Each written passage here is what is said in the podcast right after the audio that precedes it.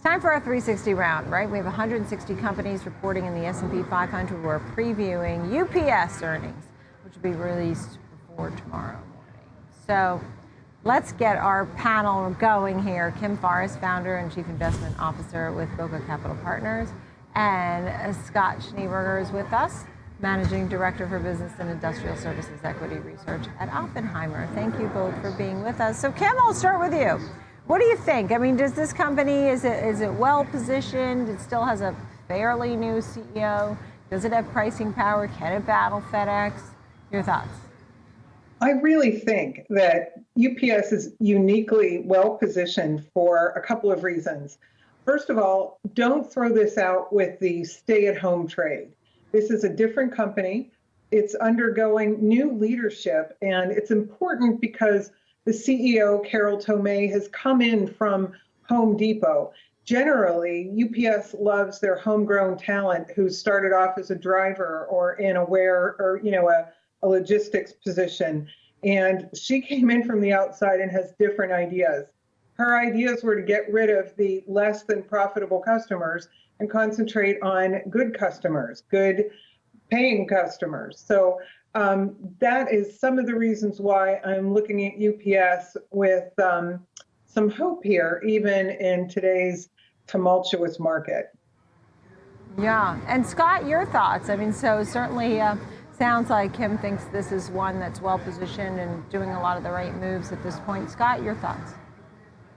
Yeah, I would agree with Kim. The um, we we like new management, Carol in particular. Um, you know, she has a focus on revenue quality on on cost controls, obviously important in this environment, and on on capital allocation. So we like everything that the company's done in her now roughly two year tenure, and uh, we think it's well positioned going forward. We've seen the surge, obviously, in e-commerce and business to consumer activity. That's come back in a little bit in, um, in, in recent months and quarters versus the very high levels, but it's still growing. We think that continues to move forward, um, and and then uh, business to business that has started to come back. Uh, uh, you know, we have a bit of a tumultuous market market and um, and an uncertain um, geopolitical environment right now, but I think that we're going to see enough strength. Um, in the economy that uh, that that business continues to do quite well with this focus on on on expense control and margin that should allow it to deliver strong financial results. Right, and so if they're focusing on what they're supposed to be focusing on, right, trying to keep expenses down. Um, as you said, Kim, you know you like the strategy of focusing on the better customers at this point. You also noted a, a recent meeting and how the company has this all hands on deck type of mentality. Tell me a little bit about that and why you think um, that may or may not be some good news. Sure. Well, I think it was really interesting on Carol's first day that she had an all hands meeting and she laid out what the strategy was that they were going to reduce or eliminate, you know, um, programs that weren't adding to the bottom line. And she also opened her door, which I think is great. Um, there's a couple of things that I really look for in companies. One is that they know they're owned by shareholders, but two, that they have servant leaders. And for me, the, the talk that I've heard from Carol Tomé is that she wants to make sure she has the right people in the right places and they can get their job done.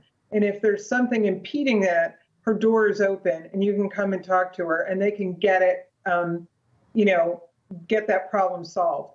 And I really love that because that says everyone's aligned. Everyone, every day they go there, they know they're there to serve customers, to treat their shareholders well, and to treat employees well. What more could you want in a company? Yeah, understood. And so, Scott, you're looking at, you know, business to business, business to consumer, and inflation, and if they have the right pricing strategy and pricing power, Scott, you have an outperform rating, right? That's right. Yeah, yeah, they've been very focused since the start of the pandemic on on pricing. There have been surcharges in place. They remain in place domestically, internationally. Um, the, the, the environment is still strong for them internationally, and uh, I think they'll see a lot of benefit from those surcharges this year.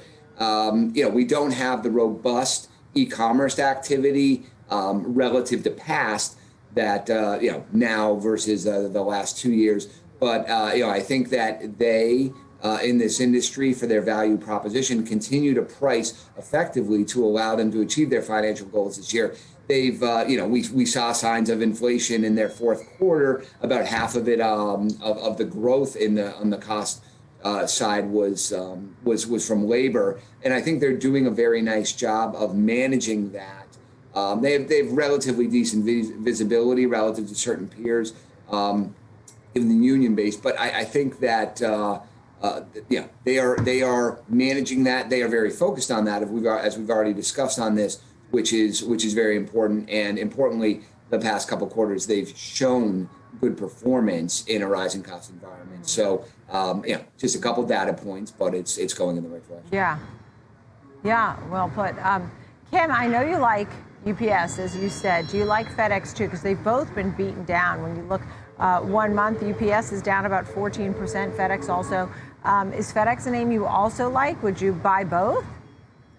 Um, actually, I'd, at this point, stay away from FedEx. They do have better high margin overnight business, um, but that's always kind of uh, cyclical with the economy, and especially in things like mortgage closings. Although, you know, DocuSign has really eaten away into wet signatures. Okay. So even that Right. has not been necessarily the best for um, FedEx. Finally, I think Yeah. UPS rules the ground game, and everybody else is kind of playing uh, catch up for that last mile delivery. Yeah, yeah. And then, uh, Scott, your final thoughts here. I know you have an outperform on UPS, and what about FedEx? Yeah, we have just a perform rating on FedEx. We think we're getting closer to seeing FedEx, uh, you know, kind of turn the corner and and start to improve their their final financial outlook, um, their, their their financial performance and their their margins in particular. But I think right now, at this juncture, it's still a show me situation uh, for FedEx. We feel a lot more confidence in UPS and. Um, and that goes beyond just uh, the the P and L. Also, like the the capital spending structure at UPS a little bit more, and uh, the return on invested capital is a good bit higher and looks to remain elevated for a while. We were talking before about uh, CEO Tomé's focus on on on capital spending, and uh, I, I think that uh, UPS is in a, in a in a in a better position right now.